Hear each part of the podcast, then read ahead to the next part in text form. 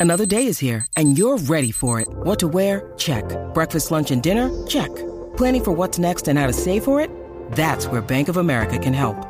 For your financial to-dos, Bank of America has experts ready to help get you closer to your goals.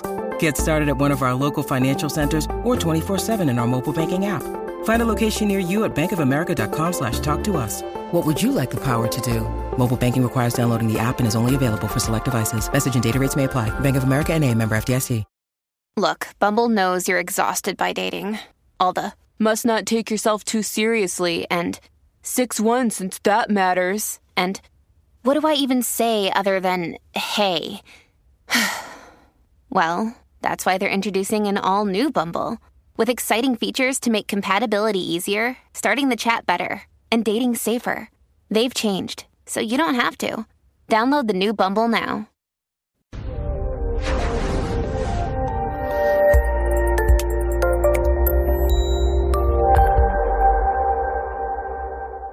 Hey, everybody, and welcome to today's show on the moral injury of abandonment. I'm your host, Dr. Dawn-Elise Snipes. In this show, we're going to define moral injury of abandonment and how it relates to soldiers and their families, medical personnel, and even parents. We'll identify the consequences of the moral injury of abandonment and explore some practical interventions to address moral injury and specifically moral injury of abandonment. There are lots of different causes of moral injury, but today we're really going to focus on that moral injury that occurs when we feel like we have abandoned someone or something or we've been abandoned. Moral injury is defined as the profound psychological distress which results from actions or the lack of them, which violates one's moral or ethical code. These events can include acts of perpetration. We do things that go against who we are. For example, um, abandoning somebody in their time of need, uh, terminating life support, um, leave putting a child in a safe haven in because you can't care for them, or acts of omission. And that can be failing to do something that you think you should have done, like being next to your loved one's bedside as they were dying, but you weren't able to do that because the powers that be told you you couldn't be in the room. The doctors had to work on them, or hospital administration said there was no visitation, whatever. You can feel, the person can feel like they abandoned their loved one when they failed to be there at those final moments. We can also experience moral injury uh, because of betrayal from leaders or trusted others.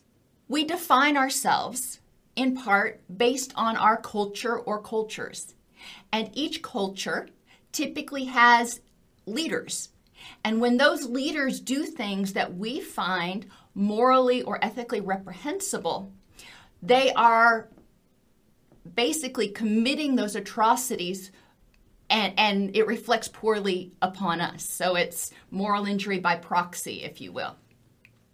Moral injury is not a men- mental illness, although experiences of morally injurious events can also cause PTSD and or lead to negative thoughts about oneself and others, as well as deep feelings of shame, guilt, disgust, regret, depression, and rage, all of which can lead to the development of health as well as mental health problems. So let's talk specifically about the moral injury of abandonment. Now, abandonment is one of those terms when we hear it, it typically has a negative connotation to it. But it's important to remember that abandonment simply means leaving or giving up something or something, someone or something. Abandonment is not always a choice. Sometimes people are told they must leave, like the example I gave of the loved one in the hospital room that wanted to be there when their loved one took their last breath and they were not able to. They had to leave so the doctors could operate or do whatever they were going to do. Or in the military, when the military mission gets suddenly terminated and the soldiers are told they must leave they are not allowed to stay in country anymore. So sometimes abandonment's not a choice. It doesn't mean people don't feel guilty about it. It doesn't mean that it isn't morally injurious. They feel like they created a situation that they should stick around for. Sometimes people must make a devastating choice between keeping or saving something and abandoning something else. And we're going to talk about some of these examples in a minute.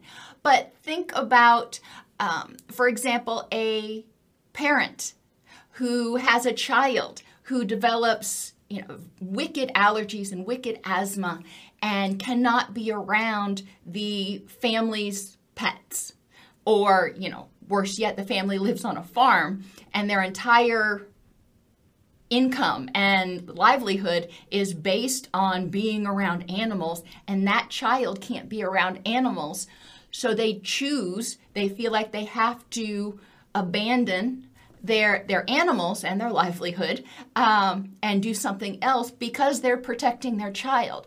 So wh- while they may love their animals, they have to choose and relinquish one.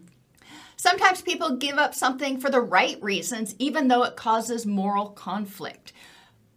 People who um, leave their babies in safe havens, for example. There are a lot of situations where a caregiver recognizes that they are not equipped, they are not able to take care of an infant. Which is one of the wonderful things about safe havens. It doesn't mean that that caregiver doesn't feel remorse, doesn't feel guilty, doesn't feel tortured about relinquishing that baby. Other words that might be used instead of abandonment or in addition to abandon include escaping or relinquishing. Some examples of abandonment which can cause moral injury, and this is not an exhaustive list, so I'm sure that you will come up with other examples, but some, some of the ones that I brainstormed. Abandoning your home uh, and releasing your pets during a disaster. There have been multiple disasters that I have lived through, and people have had to, for example, just you know open the doors and let their dogs or cats go because they couldn't take them with them to the shelter, um, or they couldn't catch them, and you know a scared horse, a scared pig, something like that. Sometimes you're not catching it yet you have to make the decision for self preservation, you can still feel very guilty. Uh, we can also feel the moral injury of abandonment due to unavoidable events. Sometimes things happen, life happens, and somebody's not able to care for their pets anymore. Uh, maybe they lost their job and they're impoverished now and they can't even feed themselves, let alone feed and care for an animal. Or, as the example I gave, they have to choose. They have this dog that they've had for 14 years, and then they have a baby, and the baby has respiratory issues and cannot be around the dog. Um, some people will say, well, it, it's a dog. Other people will recognize that for some people, a dog or a cat or a horse or even even a reptile is part of their family. And they choose to obviously um, do what's best in the in the case of the child but it means having to relinquish having to abandon that animal that has been a part of their life for so many years we already talked about leaving infants in a safe haven and a lot of times this is a caregiver recognizing that it is in the best interest of the infant to relinquish it because they are not able to take care of it. Leaving people or pets behind in a t- tenuous situation. And this can happen, for example, when people escape from a domestically violent situation. Uh, a lot of domestic violence shelters will not allow pets. So they may have to leave the pets behind to protect the humans yet they recognize that there is a better than average chance that those pets are going to suffer harm at the hand of the abuser. During civil unrest, when people are escaping from their country of origin, for example, sometimes not everybody in the family can go. Some of the family is too ill or infirm to go. Or during extreme poverty, Sometimes people leave situations, leave cities, counties, states, countries in order to create a better life. And the plan is to send money back to that family, wherever they happen to be, but it still may feel devastating to abandon those people and say, Trust me, I'll be sending you money and I'll help you out. Leaving a loved one's side immediately prior to death so doctors can work or because the hospitals won't allow visitors. I know a lot of people have experienced this over the past two years, but even prior to that, if somebody, you know, codes while they're in the hospital, loved ones are ushered out of the room so the doctors can work. It doesn't guarantee that you will be able to go back in and say goodbye to your loved one before they cross over. Terminating life support, or in the case of doctors, prioritizing medical care. This can also be a devastating choice to have to make, and people may feel like they're abandoning the person for whom they're terminating life support. Maybe your Aunt Sally has been in a coma for seven years and you've made the decision, you know, however it comes up, to terminate life support, uh, that can be really challenging for a lot of people who don't believe in killing and they see this as killing, but they also see this as a humane action. So they're torn in their beliefs about what they're doing, or maybe they feel like they have to terminate life support for some reason. And prior- prioritizing medical care. Doctors, when there is a huge crisis, when there is a mass casualty event, sometimes they have to prioritize. And soldiers in the field, same thing, have to prioritize medical care based on who has the greatest likelihood of surviving. And that can feel uh, like you're abandoning the people who are still alive at that point, um, and, and leaving them to die. Terminal illness. Now, this is an interesting one. People who have terminal illness may have a moral injury, experience moral injury of abandonment because they regret the choices that they made. They may feel like it's their fault that they have this terminal illness and that they will be leaving, i.e., abandoning their family sooner than they, quote, should. So there's a lot of shoulds, there's a lot of grief, there's a lot of regrets. Abandoning, abandoning a mission, leaving supporters or um, confidential informants behind. This is not always military. Sometimes it's law enforcement, where the people who are in charge of the mission decide to terminate it, and the people who were in the um, area, if you will, the supporters, the uh, confidential informants, are left to their own devices to try to protect themselves. And this can happen in gang territory. This can happen in, um, obviously, in, in war torn areas. But when people have helped you out, you often develop a connection with them, at least a, an appreciation for their service. And there is a great uh, feeling of abandonment when you have to let them down, when you can't be there to help them out anymore. You made an agreement, you help me, I'll help you.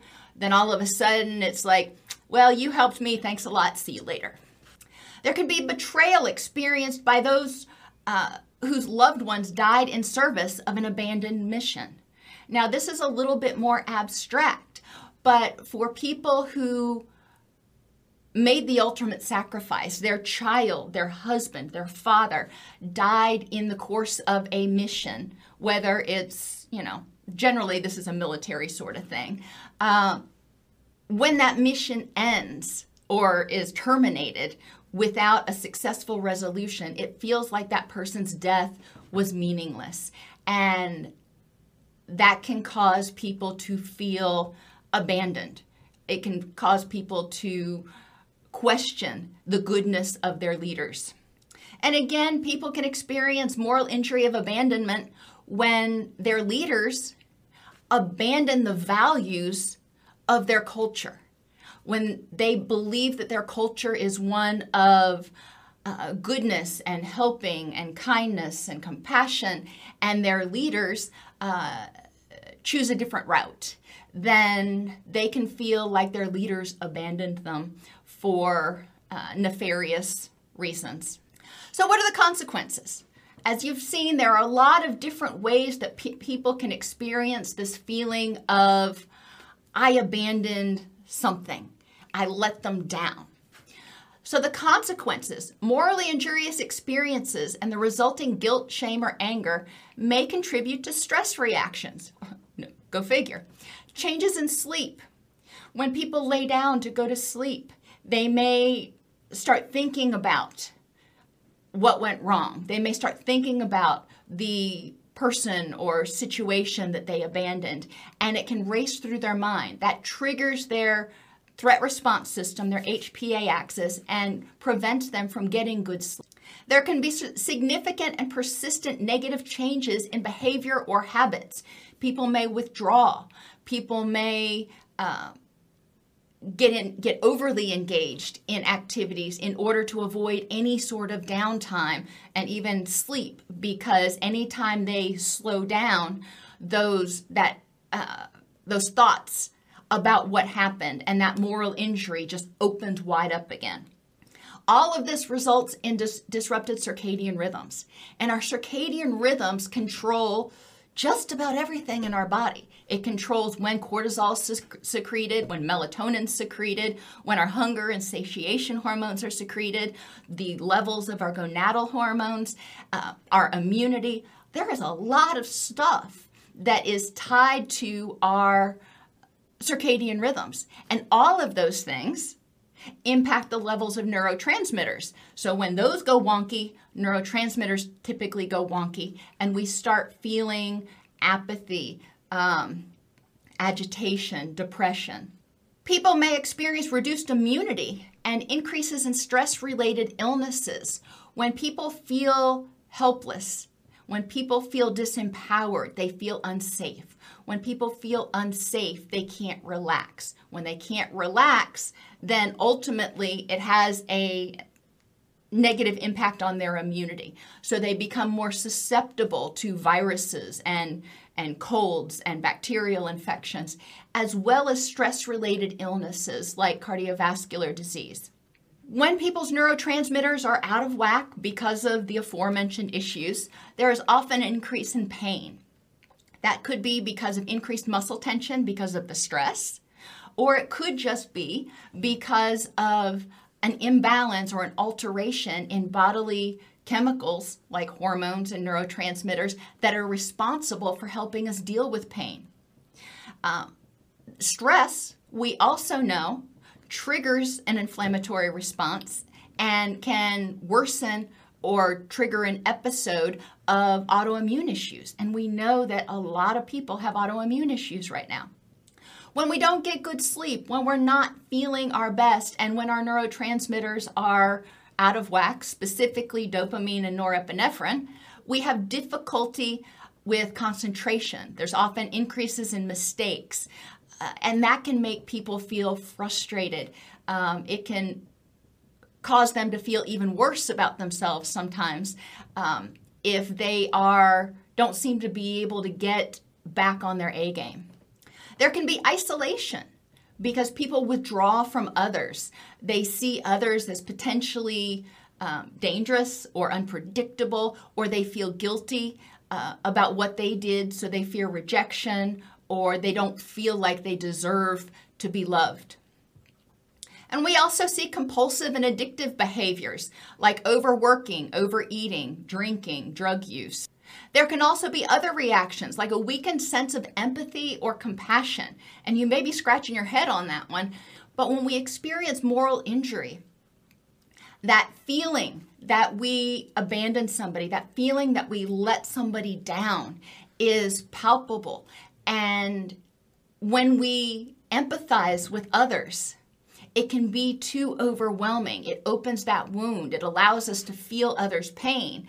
And right now, the thought of the pain that we caused others is too overwhelming. So we can't even open that door, or we have difficulty opening it and have more difficulty with compassion.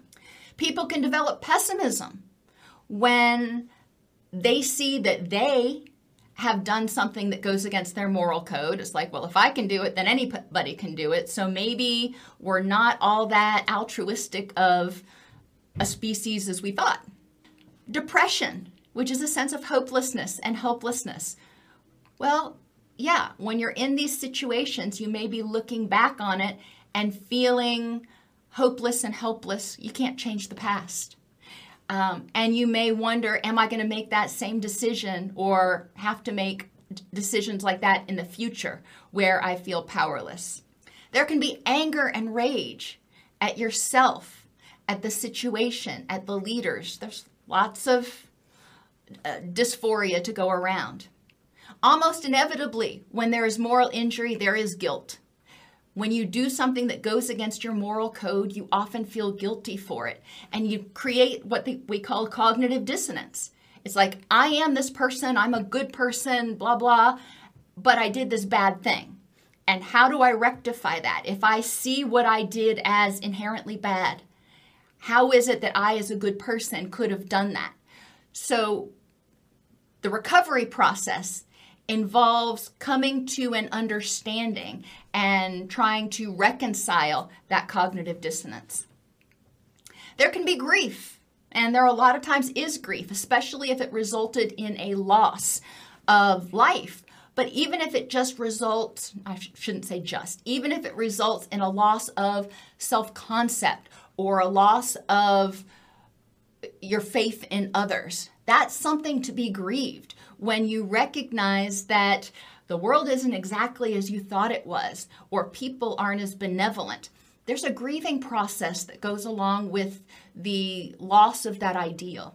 And it's important to give yourself permission to examine that, grieve it. You could, and grief has the stages. Not everybody goes through all the stages of denial, anger, bargaining, depression, and acceptance.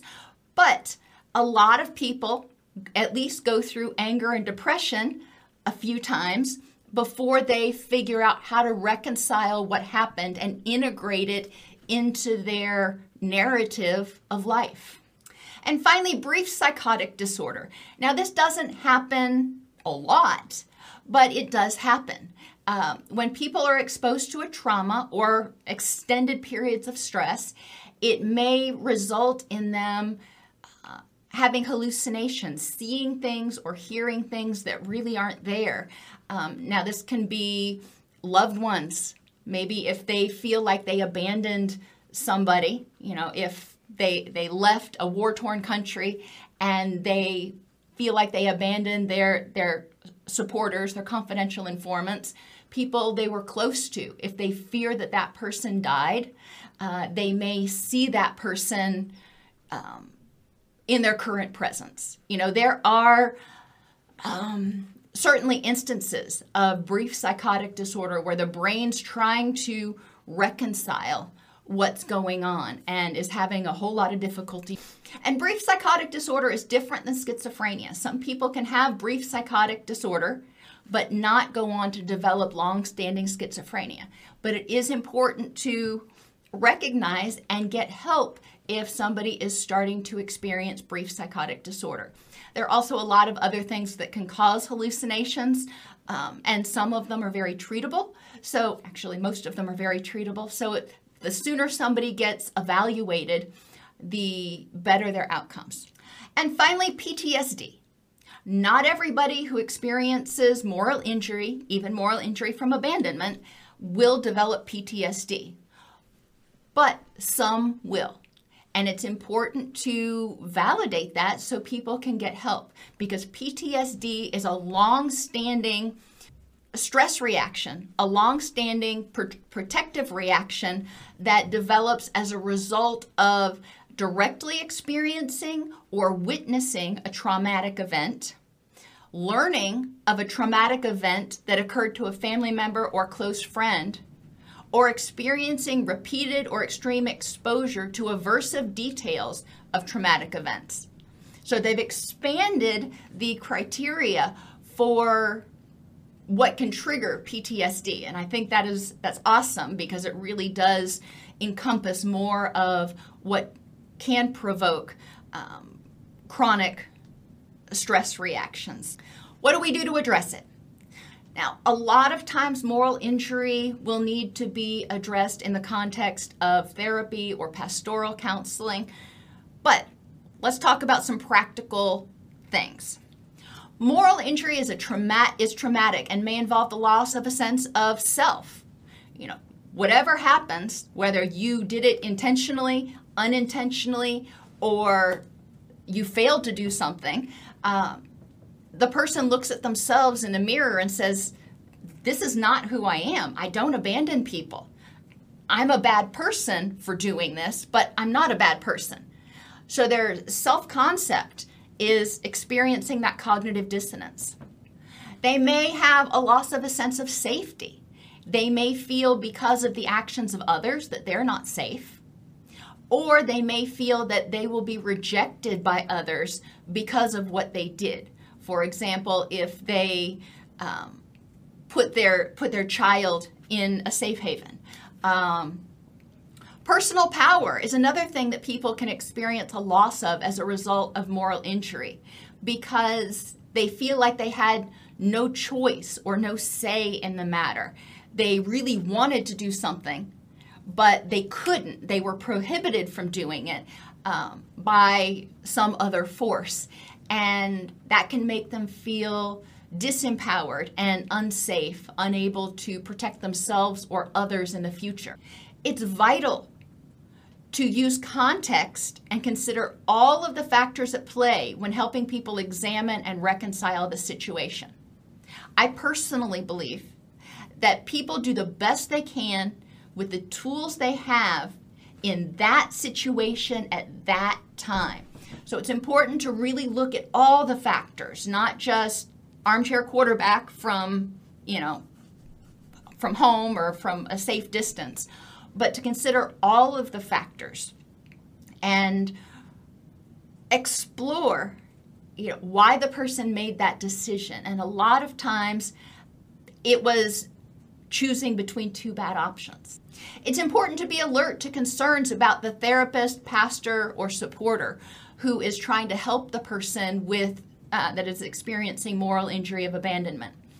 The person may wonder if they're being judged or if the person the supporter is disgusted with them. They may be thinking to themselves, is this too much for my therapist or pastor to handle? Am I giving them stuff that's just going to completely overwhelm them? So that can those thoughts can be going through somebody's head and sometimes it's worth acknowledging that. Uh, if you get the sense that someone is holding back because they're fearing being judged, you know, maybe talk about that. Or talk about, you know, if you get the feeling they're holding back because they're afraid it's too much for you to handle. For those who believe in a higher power, their faith may be very shaken. They could be asking, like, how could my higher power allow this to happen? I was doing the right thing. Those people were doing the right thing. So, how could this happen?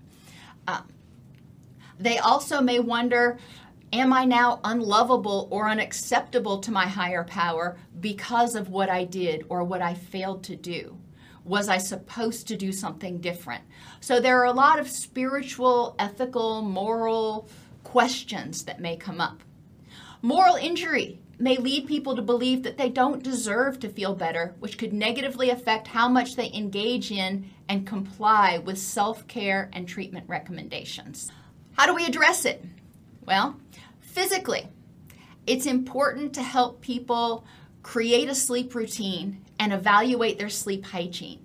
Adequate quality sleep at about the same time every night for ideally seven to nine hours per night is really what we are striving for.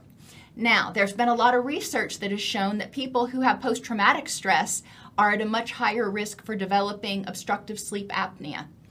Um, regardless of whether they've got PTSD or not, if they snore like a freight train, it's worth getting evaluated for obstructive sleep apnea because that most certainly will prevent quality sleep. And the brain is going to have difficulty recuperating from the stress of the moral injury of abandonment if it cannot rest and rebalance.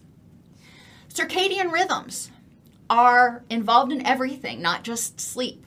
So it's important. They've done a lot of research uh, that has found that after a trauma, the sooner people can get back to their normal routines or some semblance of normality, the less likely they are to develop post traumatic stress.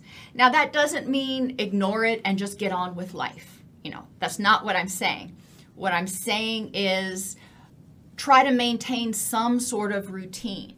Uh, so, getting up about the same time every day, eating about the same times every day, doing stuff during the day, even if you're not going back to work, even if what you're doing during the day has changed, trying to maintain some sort of um, predictability in your rhythms can be very helpful. Nutrition. What you eat is broken down by your body to make the neurotransmitters, to make the hormones, to help repair the tissues. So if you eat crappy, then your body's not going to have the building blocks to repair your repair you. It's not going to have the building blocks to make the neurotransmitters that could possibly help you feel better and help improve your cognition. Uh, now, nutrition itself is not going to make the moral injury of abandonment go away. That is something that you're going to have to process. But processing that takes a crap ton of energy. And it is an exhausting endeavor. So it is so important to fuel your body so it can help support you through that process. Use caffeine and alcohol in moderation. When we don't get adequate sleep, uh, a lot of times we rely too much on caffeine. That can end up disrupting our the quality of our sleep later that night. So caffeine, and it also keeps that uh, threat response system, your HPA axis, extra activated. So you're putting extra strain on your body if you're pushing through with caffeine. Now, I'm not saying completely tr- stop using it if you've been using it, because some people are like, oh no. What I'm saying is moderation. Caffeine stays in your system for up to 8 to 12 hours after you drink it. So, what you're drinking at noon may still be impacting your ability to get quality sleep, you know, at 8, 10, maybe even 12 at night, depending on how well your liver works. Use alcohol in moderation. Some people are social drinkers, and, you know, that is a personal choice. It is important to make sure to use it in moderation, though, so it doesn't become a uh, habit that you're using to escape from negative feelings. Affectively, cognitively, so your moods and your thoughts, practice mindfulness.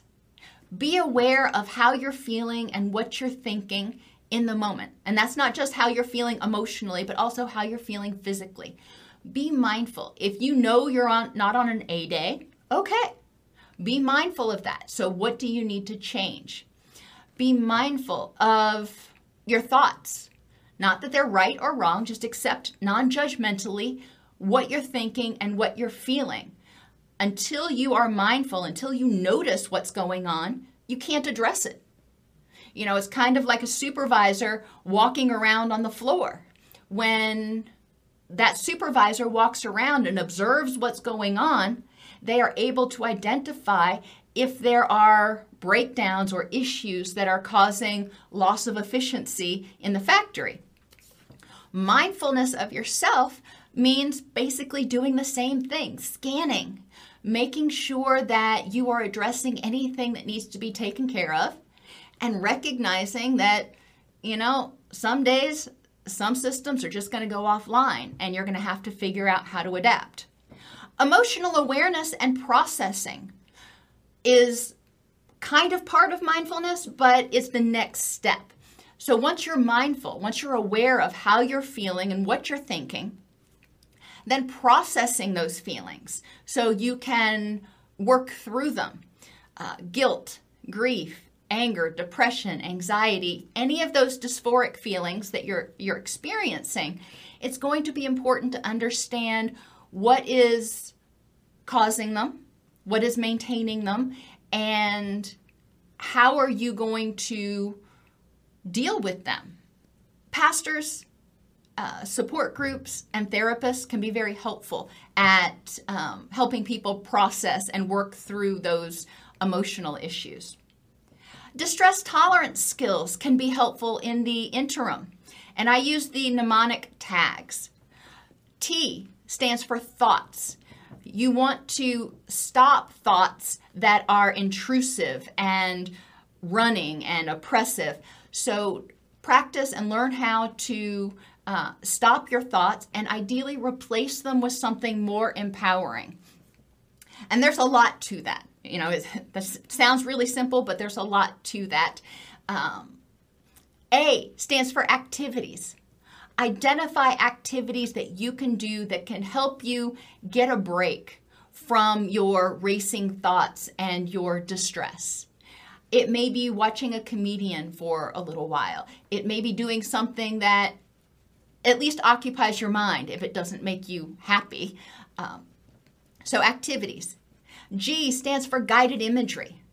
Sometimes mentally teleporting yourself to a safe place or to a, a mental vacation can help your brain get a break. It can help it cool off a little bit so you aren't focused on all those thoughts. You're focused on going to this place that promotes feelings of safety and relaxation. And when you're doing that, your brain can't go those other directions. It's you're using all of your your brain power so to speak on this one activity. And S stands for sensations, and that can be smells, can be sights, it can be sounds, but sensations are wonderful triggers of prior memories. So if you can trigger prior positive memories or trigger thoughts of hope for the future, those can be things that can help you tolerate distress. Now, distress tolerance, these are just tools to help you get a break. When you are in your emotional mind, when you are revved up, when you are angry, anxious, you know, feeling you know, threatened in some way. A lot of times you're in an adrenaline haze and it's hard to think clearly about what's going on. You just want to fight or flee. So, distress tolerance skills can help you take those emotions and say, okay, I recognize I'm feeling this way, but I am going to set it aside for a second until I can get into my wise mind. And then I will process it. Distress tolerance activities can also be helpful to help you get through the day. If you are at work and all of a sudden you start having a grief burst and a, moment where you start feeling completely overwhelmed um, by the thoughts of what happened, distress tolerance skills can help you downregulate that and sort of pack it up and so you can deal with it at a later time where it may be more appropriate. Uh, so distress tolerance skills have a place. It doesn't it's not a replacement for processing and dealing with stuff. It is a stopgap, if you will, to allow you to get to a safe place where you can be in your wise mind and use all of your abilities, not just your emotions, but also your thoughts and your cognitive abilities to process what's going on. FCP and purposeful action are is another technique. And FCP stands for facts, control, and probability. So you want to look at the situation, whatever it was that you are experiencing moral injury of abandonment about. What are the facts for and against your beliefs about that situation? What's right, what's wrong, your beliefs about yourself. What are your facts? What are the facts for and against that? C stands for control. All right, now that you know the facts, what aspects of that situation were within your control or are within your control. And that's the one that can be really hard when we're talking about moral injury. A lot of times we have very little control.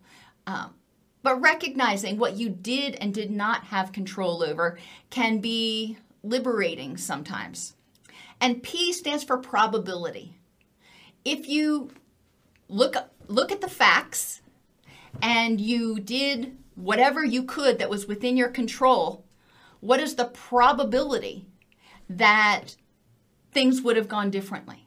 You know, could you have actually changed the situation? What's the probability of that?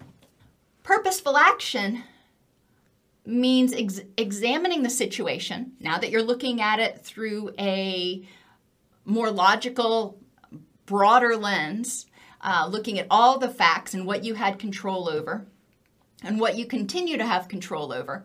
Purposeful action says, okay, now that you know the situation, what can you do with your energy in the present to help you move towards a rich and meaningful life, to help you move towards being the person you want to be? Does that mean getting involved in some sort of grassroots organization? Does that mean um, continuing to do what you've been doing? You know, purposeful action means choosing to effectively use your energy instead of using it to beat yourself up or feel guilty or just stew in your anger at someone or something else that doesn't do any good it's like sitting in the mud and pushing the pushing the gas pedal. You just dig deeper into the mud and get dirt all over the place. That's not an effective use of your gas. So, purposeful action says, "All right, how can I best use my energy now to become the person I want to be?"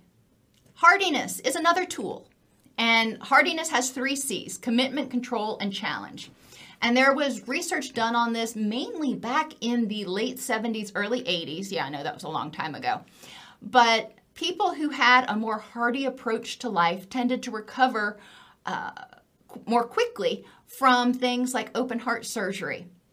But also, they tend to have a better outlook and prognosis uh, for mental health issues. Now, what do the three C's stand for? Commitment, control, and challenge. The theory behind hardiness is to recognize that all of our proverbial eggs aren't in one basket. The first C, commitment, encourages people to look at their life and identify all of the things in their life that are important in their family, their health, their dogs, their experiences, whatever it is that's important to them in life. The second C, control. Control comes up a lot. But again, in this theory, it's examining what aspects of each situation you have control over. So if you had open heart surgery, recognizing all of the things that are important to you, all of your reasons to do what you need to do to get better, uh, control. What aspects of this situation can I control so I can get better?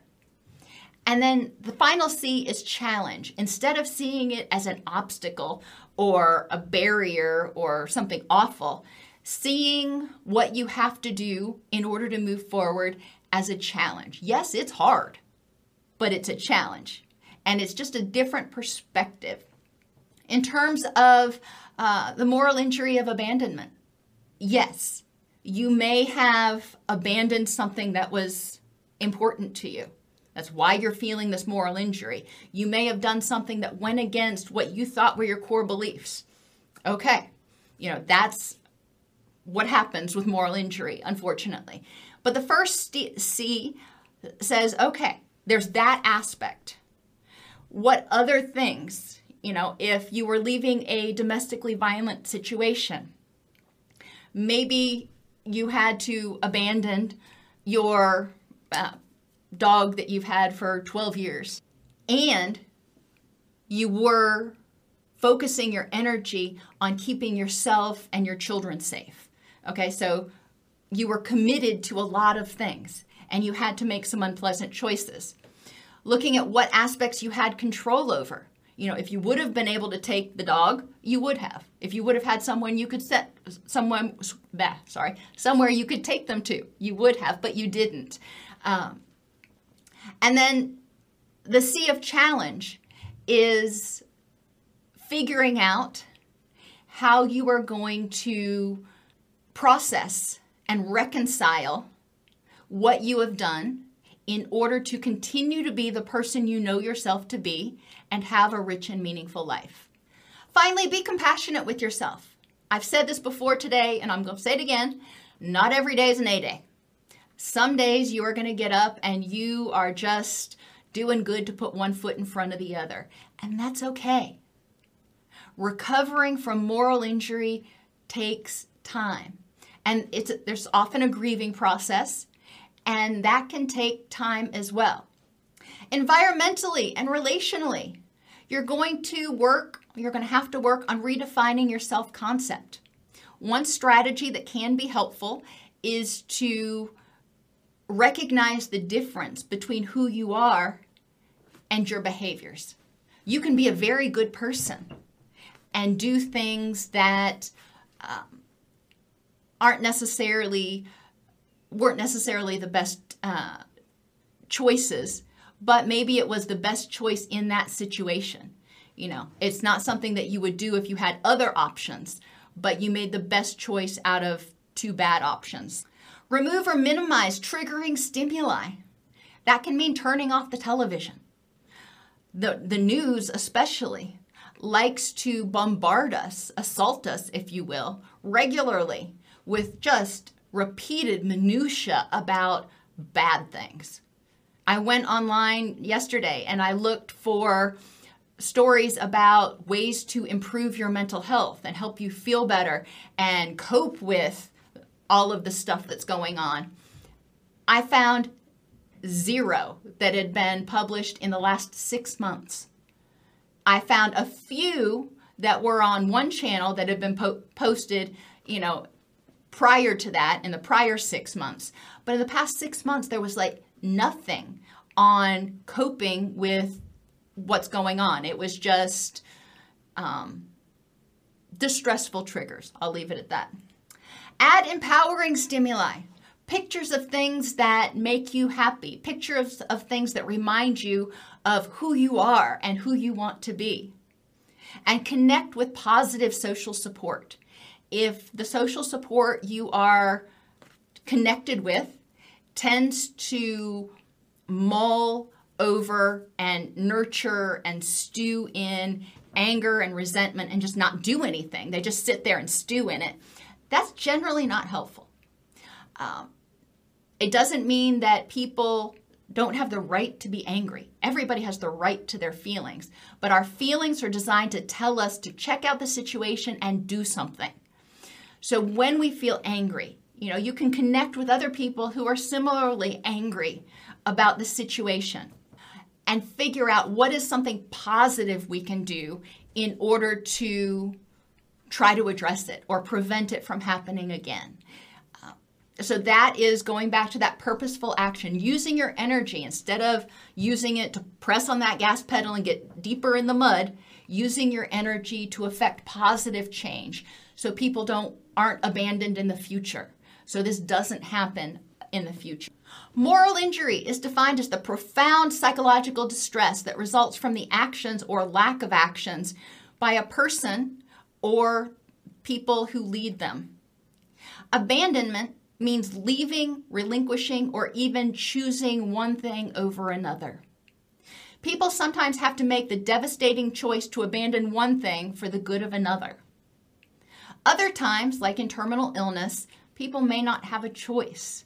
People may also suffer moral injury by proxy when the leaders of a culture with whom they identify engage in morally reprehensible acts because that person is essentially representing you to the world.